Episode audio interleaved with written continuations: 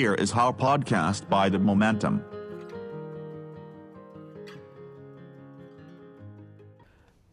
สวัสดีครับ Here is how by the momentum กับผมโตมาสุขปรีชากลับมาพบกับคุณผู้ฟังอีกครั้งนะครับสำหรับในตอนนี้เนี่ยนะครับ อยากชวนคุณผู้ฟังมาตั้งคำถามกับเรื่องงานที่คุณผู้ฟังกำลังทำอยู่นะครับ ไม่แน่ใจว่าจะมีใครบ้างไหมครับ ที่อาจจะเคยรู้สึกว่าตัวเองกำลังทำงานที่มัน ไร้ค่าอยู่นะครับ แต่ว่าก็เชื่อนะครับว่ามีคนไม่น้อยนะครับที่ตั้งคำถามแบบนี้กับตัวเองว่า เอ๊ะวันๆเนี่ยฉันกำลังทำอะไรอยู่งานที่ฉันทำเนี่ยมันเป็นสิ่งที่มีคุณค่ากับตัวฉัน แล้วก็กับโลกกับสังคมจริงหรือเปล่านะครับ หรือต่อให้เป็นคนที่กำลังทำงานที่ตัวเองรักเนี่ยนะครับ ก็อาจจะมีไม่น้อยทีเดียวนะครับ ที่ในอดีตเนี่ยเคยผ่านงานประเภทที่รู้สึกว่าตัวเองเนี่ย ทำไปแล้วมันไม่ค่อยมีคุณค่ามาก่อนนะครับ กว่าจะฝ่าฟันมาถูมามาทำงานที่มีความหมายต่อชีวิตของตัวเองได้เนี่ยก็ต้องใช้ทั้งเวลาและก็ความกล้าหาญไม่น้อยทีเดียวนะครับ เดี๋ยววันนี้นะครับในตอนนี้เนี่ยเราจะมาคุยกันถึงเรื่องงานแบบนี้ ซึ่งฝรั่งเรียกมันว่า bullshit jobs ครับ ที่จริงคำว่า bullshit jobs เนี่ยนะครับ bullshit ก็คือ อะไรล่ะถ้าแปลเป็นไทยก็แปลว่าขี้วัวไงครับก็คือเป็นงานที่มันห่วยหวยงานที่มันไม่ค่อยมีคุณค่าเนี่ยนะครับคำว่า bullshit jobs เนี่ยจริง ๆ มันเป็นชื่อหนังสือนะครับมีหนังสือชื่อ bullshit jobs a theory นะครับเป็นหนังสือที่เขียนโดยนักเขียนชื่อเดวิดเกรเบอร์นะครับเดวิดเกรเบอร์เนี่ยบอกว่างานประเภทที่เรียกว่า bullshit jobs หรือเรียกอีกอย่างหนึ่งว่างานแบบ pointless ก็คือเป็นงานประเภทที่ ไม่มีเป้าหมาย ไม่มีประเด็นอะไรต่อโลกเนี่ยนะครับ เป็นงานประเภทที่ทำไปแล้วก็ไม่ได้ทำให้โลกดีขึ้นทำไปแล้วก็ไม่ได้รู้สึกว่าพัฒนาตัวเองของคนทำนะครับ ไม่รู้สึกว่าได้เติมเต็มอะไรนะครับเขาบอกว่า เวลาที่เราจะลุกขึ้นมาทำงานอะไรสักอย่างเนี่ยนะครับ สิ่งที่มันขับเคลื่อนเราเนี่ยมันมีเรื่องใหญ่ ๆ อยู่ 2 อย่างนะครับ แล้วก็เรียก 2 อย่างเนี่ยว่าเป็น 2M นะครับ โดย M แรกเนี่ยทุกคนน่าจะเห็นพ้องต้องกันว่า มันก็คือ money นะครับหรือว่าคือเงินนั่นเองนะครับ ส่วนสิ่งที่2เนี่ยก็คือแรงผลักดันที่เรียกเป็นภาษาอังกฤษเป็นตัว M ว่า motivation นะครับ เพราะฉะนั้นเราจะทำอะไรบางอย่างเนี่ยมันก็อาจจะต้องมีอย่างใดอย่างหนึ่งหรือทั้งสองอย่างเนี่ยประกอบกันนะครับ เวลาเราทำงานเนี่ยก็แน่นอนว่าเราก็อยากได้เงินนะครับ เพราะว่าเงินทำให้เรามีชีวิตอยู่ได้ ในสังคมที่มีเงินเป็นตัวกลางในการผลักดันกลไกต่างๆเนี่ยให้มันขับเคลื่อนให้มันหมุนไปนะครับ แต่ในเวลาเดียวกันแค่มีมันนี่อย่างเดียว มีเงินอย่างเดียว ก็ยังไม่ค่อยจะพอนะครับ ไม่อย่างนั้นเราก็อาจจะลุกขึ้นมานั่งทำงานในแบบที่ค่อนข้างสังกตาย แล้วก็ใช้งานที่เราทำเป็นแค่เครื่องมือในการหาเงินเท่านั้นนะครับ แต่ว่าอีก M หนึ่งก็คือตัว motivation เนี่ยเป็น M ที่สำคัญมากเหมือนกันนะครับสำคัญอาจจะมากกว่าเงินด้วยซ้ำนะครับ เพราะว่าเราทำงานก็เพราะว่าเราอยากขับเคลื่อนหรือว่าผลักดันสิ่งที่อยู่ในใจเราออกไป เราอาจจะชอบสิ่งนั้นสิ่งนี้เราก็เลยลุกขึ้นมาทำหรืออีกด้านหนึ่งเนี่ยนะครับ เราล้วนทำงานก็เพราะเราอยากเห็นสิ่งที่ดีกว่านะครับ ฝรั่งเรียกว่าเป็นเราทำงานเพื่อจะสร้าง betterment นะครับ สิ่งที่ดีกว่าเนี่ยให้กับตัวเองหรือไม่ก็ให้กับโลกนะครับ อย่างเช่น สมมุติว่าเราลุกขึ้นมาทำงานบางอย่างเนี่ยก็เพื่อที่จะได้เออฝึกฝนตัวเองได้เรียนรู้เออเรื่องงานกับคนนั้นคนนี้นะครับกับเพื่อนร่วมงานที่ดีๆ หรืออะไรแบบเนี้ยหรือบางคนที่ไปทำงานที่อาจจะได้เงินน้อยหน่อย แต่ว่าถ้ามันแลกกันกับที่เขาได้ทำงานแล้วแล้วสร้างสรรค์เรื่องดีๆ ให้โลกนี่ก็อาจจะยอมก็ได้นะครับ แต่คำถามที่เดวิดเกรเบอร์ตั้งเอาไว้ในหนังสือ Bullshit Jobs เนี่ยก็คือว่า ทุกวันนี้เราใช้อะไรขับเคลื่อนตัวเองมากกว่ากันนะครับ ระหว่าง Money M Money หรือ M ที่เป็น motivation นะครับ ซึ่งเกรเบอร์เนี่ยพาเราย้อนกลับไปนะครับ ไปหาบิดาแห่งเศรษฐศาสตร์สมัยใหม่นะครับ อย่างเช่น จอห์นเมนาร์ด เคนส์นะครับ ซึ่งเราก็จะรู้ว่ามันมีเศรษฐศาสตร์ที่เรียกว่า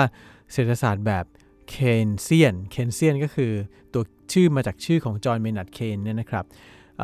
เคนเซียนนี่ก็คือเเป็นวิธีคิดทางเศรษฐศาสตร์แบบหนึ่งนะครับ ซึ่งจริงๆ แล้วเคนส์เนี่ยเคยทำนายเอาไว้ตั้งแต่ปี 1930 นะครับว่าพอถึงสิ้นศตวรรษที่แล้วก็คือปี 2000 เนี่ยนะครับ พอถึงปี 2000 ปุ๊บเนี่ย วิทยาการและเทคโนโลยีในโลกเนี่ยน่าจะก้าวหน้ามากขึ้นเรื่อยๆ จนทำให้มนุษย์เราเนี่ยทำงานน้อยลงเรื่อยๆนะครับ เราไม่จำเป็นต้องทำงานที่เครื่องจักรมาทำงานแทนเราได้ เพราะฉะนั้นนะครับ มนุษย์ก็น่าจะอยู่แบบสุขสบายนะครับ แล้วก็มีเวลาว่างเหลือเฟือนะครับ เคนส์เนี่ยทำนายว่าพอถึง สิ้นศตวรรษก็คือเมื่อปี 2000 ที่ผ่านมาเนี่ยนะครับ ตอนนี้ผ่านมา 20 ปีแล้วเนี่ย ถึงตอนนู้นเนี่ยมนุษย์เราควรจะทำงานกันแค่สัปดาห์ละ 15 ชั่วโมงนะครับ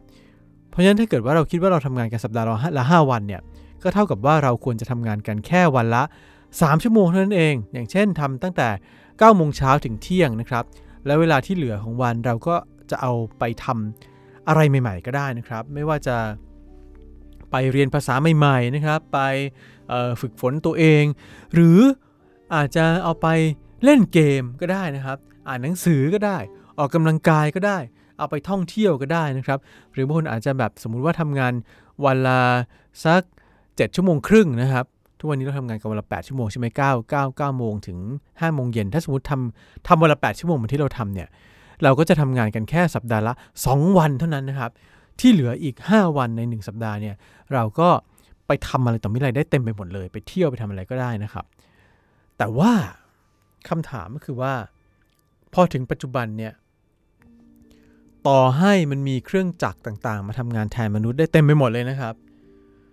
แต่ถามว่าเราทำงานน้อยลงแบบที่เคนส์ทำนายไว้หรือเปล่าคำตอบก็คือว่าไม่เป็นอย่างนั้นนะครับ ทั้งที่คำทำนายของเคนส์เนี่ย มันเรียกได้ว่า make sense นะครับอย่างมาก เพราะเมื่อมีเครื่องจักรหรือเทคโนโลยีมาช่วยเราทำงานประเภทงานซ้ำซาก งานจำเจ งานที่ต้องทำกระบวนการซ้ำๆแบบเดิมอยู่ตลอดเวลา โดยไม่ได้ใช้สมองแล้วเนี่ยนะครับ มนุษย์ก็ควรจะใช้เวลาที่เหลือ ไปทำสิ่งที่เป็นประโยชน์ต่อโลก หรือเป็นประโยชน์ต่อตัวเองเนี่ยมากขึ้นได้นะครับ แต่ในหนังสือเล่มนี้เนี่ยเกรเบอร์บอกว่า สิ่งที่เกิดขึ้นกลับกลายเป็นการที่มนุษย์เราเนี่ยกลับไปยัดเยียด งานประเภทที่เรียกว่า bullshit jobs เนี่ยนะครับใส่ตัวเต็มไปหมดเลยนะครับเกรเบอร์ยกตัวอย่าง หลายคนอาจจะยังนึกไม่ออกว่ามันมีงานแบบไหนที่เรียกว่าเป็นงานไร้ค่างาน bullshit jobs เนี่ยนะครับเกรเบอร์ยกตัวอย่างไว้เยอะมากนะครับ แต่ตัวอย่างหนึ่งที่คิดว่าคนทำงานทั่ว ๆ ไปในสังคมไทยเนี่ยอาจจะกำลัง เจอเจอเผชิญหน้าอยู่เนี่ยก็คือการเผชิญหน้ากับงานประเภทที่ต้องทำอะไรซ้ำๆแบบเดิมตัวอย่างนะครับ ตัวอย่างเช่นสมมุติว่าเราเป็นฟรีแลนซ์เนี่ยที่ต้องทำ Presentation ไปนำเสนอลูกค้านะครับ เราอาจจะพบว่าทำ Presentation รอบที่ 1 ไปให้ลูกค้าดูนะครับ ลูกค้าก็อาจจะติติงมาบอกว่าเออรบกวนแก้แบบนั้นแบบนี้มาหน่อยอะเราก็กลับมาแก้ แล้วกลับไปเสนออีกรอบหนึ่ง เราพบว่าคนที่ติติงมาเนี่ยไม่ใช่คนติติงเป็นรอบสุดท้ายนะครับ อาจจะมีนายงานอีกคนหนึ่งที่อ้าวพอเราแก้แล้ว ก็จะขอแก้ซ้ำอีกนะครับอ้าวเราก็ต้องกลับมาแก้ เพื่อที่จะกลับไปนำเสนอใหม่ แล้วก็พบว่าคนนั้นก็ไม่ใช่คนตัดสินใจสุดท้ายอีก อาจจะต้องมีคนที่3นะครับหรือ 4 หรือ 5 กว่าจะไปถึงคนที่เป็น finalize สามารถ finalize งานได้ คือคนที่มีอำนาจตรวจขั้นสุดท้ายเนี่ยเราจะพบว่าองค์กรมันจะถูกจัดวางเอาไว้จนกระทั่งแบบว่าทำให้การทำงานของเราเนี่ยมันต้องกลับไปแก้ซ้ำแล้วซ้ำเล่านะครับและบางทีก็เป็นไปได้ว่างานเวอร์ชั่นสุดท้ายเนี่ยก็อาจจะเหมือนงานเวอร์ชั่นแรกด้วยซ้ำไปนะครับ ก็คืออองานนั้นน่ะอาจจะเสียเวลาทำเสียเวลาที่จะนำเสนอไปแบบ 2 เดือน 3 เดือนอะไรเงี้ยนะครับ แต่สุดท้ายแล้วเนี่ยมันอาจจะกลับมาเหมือนเวอร์ชันแรก ก็ทำให้เวลา 2 เดือน 3 เดือนที่ว่าเนี่ยมันเสียไปโดยเปล่าประโยชน์นะครับ แล้วที่ร้ายไปกว่านั้นก็คือว่าไองาน Presentation เนี่ยอาจจะเกิดขึ้นเพื่อนำเสนอในงานอีเวนต์สมมุตินะครับ แล้วใช้ช่วงเวลาสั้นๆ แค่ 5 นาทีนำเข้างานนั้น และเป็น 5 นาทีที่ไม่ได้มีใครสนใจดูอีกต่างหากนะครับ แต่ได้เงินมาฉะนั้น คนที่ต้องเผชิญหน้ากับงานแบบนี้เนี่ยนะครับมันก็อาจจะในที่สุดแล้วก็พบว่า เอ๊ะ ตัวเองทำไปทำไมวะทำไปแล้วมันอาจจะได้เงินแหละ อาจจะได้เงินเยอะด้วย ได้มันนี่ แต่สุดท้ายแล้วมันจะกลับไปบั่นทอน motivation ในการทำงานนะครับ หรือตัวอย่างอื่นๆนะครับ อย่างเช่นที่เกรเบอร์ยกเอาไว้ในหนังสือในในหนังสือที่เขาเขียนนะครับ และทำให้เราเห็นภาพ ชัดเจนมากนะครับ ก็อย่างเช่น มีพิพิธภัณฑ์แห่งหนึ่งนะครับ ซึ่งมันก็จะมีห้องที่เป็นห้องเปล่าๆ ห้องว่างๆ ที่ไม่ได้มีภาพเขียนหรือมีงานศิลปะเอาไปใส่ไว้นะครับ เป็นห้องว่างๆ นี่แหละ แต่ก็จำเป็นต้องจ้างพนักงานรักษาความปลอดภัยนะครับ เอาไปเฝ้าห้องแบบเนี้ยคือเฝ้าห้องเปล่าๆ เพื่อไม่ให้ใครเข้าไปในห้องนั้นนะครับ โดยพนักงานคนนั้นเนี่ยก็จะถูกสั่งว่าทำอะไรอย่างอื่นไม่ได้เลย ต้องเฝ้าห้องนั้นอย่างเดียว ไม่ให้ใครเข้าไป ทั้งที่ต่อให้มีคนเข้าไปในห้องนั้น มันก็จะไม่มีอะไรเกิดขึ้น เพราะมันไม่มีอะไรอยู่ในนั้นเลยนะครับงานแบบนี้ก็จะเป็นงานที่เกรเบอร์บอกว่าเป็นงานที่เรียกว่าบูชิตจ็อบส์นะครับหรืองานอีกแบบหนึ่งนะครับก็คือองานประเภทที่อะไรล่ะ ประเทศที่ไม่ได้ทำสงครามอย่างนี้ครับ แต่ยังต้องจ้างทหารจำนวนมากเอาไว้นะครับ แล้วก็ต้องฝึกอาวุธมากมายมหาศาล แต่ว่าถ้าโลกมันไม่ได้มีสงคราม แล้วก็ไม่ไม่ได้มีศัตรูอย่างเงี้ยเกรเบอร์ก็บอกเหมือนกันว่า อาจจะเข้าข่ายงานประเภทที่ เอ๊ะไม่รู้ว่าจะทำไปทำไมจะมีตำแหน่งเหล่านี้ไปทำไมด้วยซ้ำนะครับ ซึ่งออย่างงานของเกรหนังสือของเกรเบอร์เนี่ยก็จะมีนักเขียนของ BBC คนหนึ่งนะครับ ชื่อไซมอนแมร์เนี่ยก็ ก็ก็เขียนถึงประเด็นคล้ายๆกันนะครับ แต่ว่าไซมอนแมร์เนี่ยขยายใหญ่ไปถึงประเด็นที่เกี่ยวข้องกับเศรษฐกิจแบบมหาภาคมากขึ้นนะครับ โดยเขาบอกว่าคนจำนวนมากเนี่ยกำลังทำงานประเภทที่เป็นบูชิตหรือว่าเป็น pointless jobs เนี่ยแล้วยังแถมยินดีจะทำด้วยเนี่ยนะครับ ก็เพราะว่างานประเภทนี้เนี่ยมักจะให้ผลประโยชน์ดีนะครับ แล้วก็ ผลประโยชน์ที่ว่าเนี่ยไม่ใช่ motivation แน่นอน แต่คือ money นะครับ ก็คือหลายคนเนี่ยเราอาจจะยอมทำงานแบบโอ้โหเยอะแยะมากมายเลยนะครับ ซึ่งขัดกับที่เราพูดมาตั้งแต่ต้นว่า จอห์นเมนาร์ดเคนส์เนี่ยทำนายว่าเราน่าจะได้มีความสุขกับชีวิตมากขึ้นทำงานน้อยลง แล้วก็ไปทำเรื่องต่างๆเนี่ยมากขึ้น แต่หลายคนบอกว่าเอองานงานบ้าๆบอๆงานที่ทำไปแล้วไม่มีความหมาย ก็ยอมทำนะครับ เพียงเพื่อให้ได้สิ่งที่เรียกว่า money แล้วก็ยอมทิ้ง motivation ไปนะครับ ซึ่ง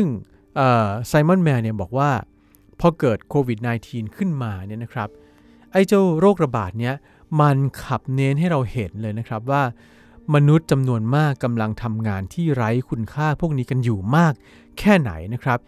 แล้วก็มีงานอีกจำนวนมากเลยที่ไม่ได้จำเป็นอะไรต่อการมีชีวิตอยู่ของเรานะครับ เขาบอกอย่างนี้ครับบอกว่าที่เป็นอย่างเนี้ย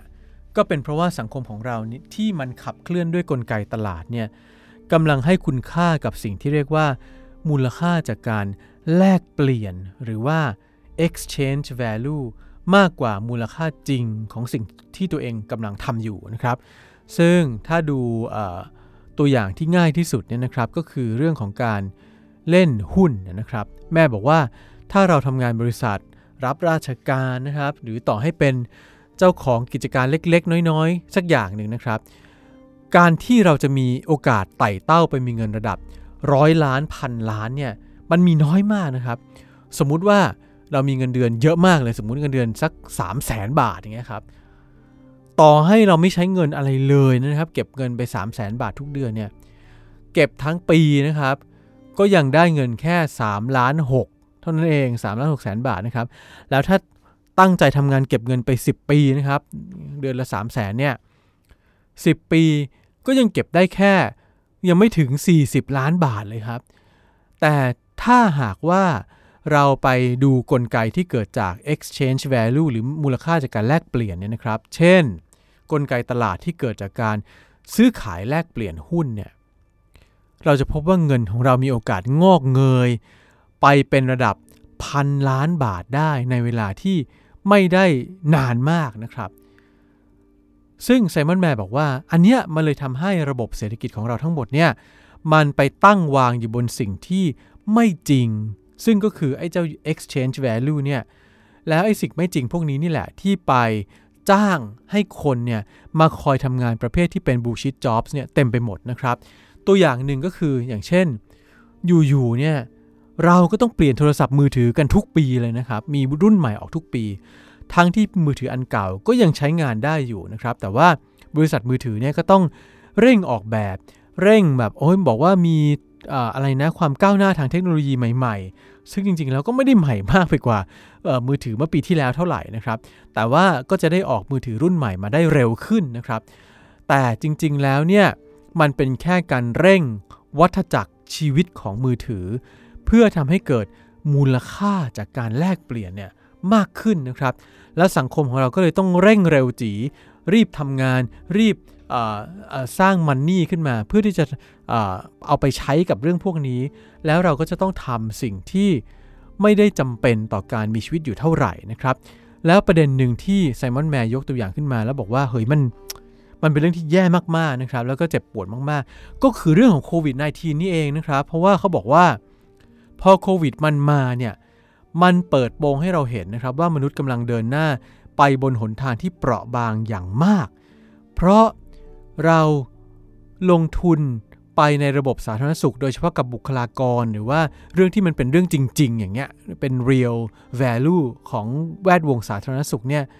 เขาบอกว่าเราลงทุนน้อยกว่านะครับ การไปใส่ใจกับเรื่องของการซื้อขายหุ้น ที่เกี่ยวข้องกับโรงพยาบาลบ้างหรือวงการสาธารณสุขหรือหรือเรื่องของยาบริษัทยาบ้างนะครับ เพราะว่าถ้าดูเฉพาะในแง่ของอวงการสาธารณสุขแล้วเนี่ยสิ่งที่ contribute GDP หรือว่าเม็ดเงินทั้งหลายเนี่ยนะครับ มันเป็นเรื่องของอมูลค่าหุ้นหรือการเติบโตแบบนั้นเนี่ยมากกว่าการ สร้างผลประโยชน์ที่แท้จริง หรือว่าการลงทุนที่แท้จริงไปกับตัวบุคลากร หรือเทคโนโลยีใหม่ ๆ ที่จะทำให้โลกของเราเนี่ยก้าวหน้าไป เพราะฉะนั้นเนี่ยพอโควิดมันมานะครับ เราก็จะพบเลยว่า แม้แต่ประเทศที่พัฒนาแล้วเนี่ยโรงพยาบาลก็มีน้อยเกินไป แม้แต่เครื่องช่วยหายใจ ก็ยังมีน้อยเกินไปนะครับทั้งที่จริง ๆ แล้วมันควรจะมีมากพอสำหรับมนุษย์ทุกคนด้วยซ้ำไปนะครับ หรือว่าในเรื่องของการผลิตอาหารเนี่ยจริง ๆ แล้วเราเนี่ยโลกเราเนี่ยผลิตอาหารได้มากพอสำหรับมนุษย์ทุกคนนะครับ แต่ก็ปรากฏว่าเรายังมีมนุษย์ที่หิวโหยอยู่อีก นั่นก็เพราะว่าการเกลี่ยกระจายอาหารเนี่ยไปหาคนเนี่ยมันเป็นไปได้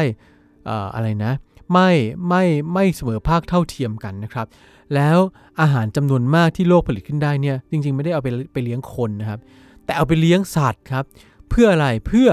ที่จะทำให้สัตว์เนี่ยให้ผลผลิตออกมาเป็นเนื้อหรือเป็นนมหรือเป็นอะไรก็แล้วแต่เนี่ยที่มีคุณภาพดี เพื่อจะเอาไปใช้ให้กับคนจำนวนน้อยที่มีเงิน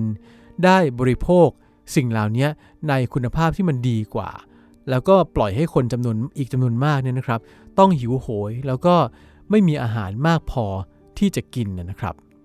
ทั้งหมดนี้จะเห็นได้นะครับว่ามันเริ่มต้นจากงานเขียนของเกรเบอร์กับงานเขียนของแมนนะครับ แต่ทั้งสองอันเนี่ยชวนเรากลับมาคิดนะครับว่าแล้วเราอยู่ในสังคมที่เป็นแบบไหนทำไมเราถึงทำงานที่มันดูไร้คุณค่าหรือเป็นบูชิตจ็อบส์เนี่ยกันได้มากขนาดนี้ และงานเหล่านี้เนี่ยมันทำให้เราต้องอยู่บนฐานของสังคมที่มันเปราะบางมากแค่ไหนนะครับ แล้วถึงเวลาหรือยังครับที่เราจะสร้างความเปลี่ยนแปลงกับโลก และทำให้โลกมันย้อนกลับไปเหมือนกับที่จอห์นเมนาร์ดเคนส์นะครับ เคยทำนายเอาไว้ครับ ติดตาม Here is How Podcast by The Momentum นะครับ ได้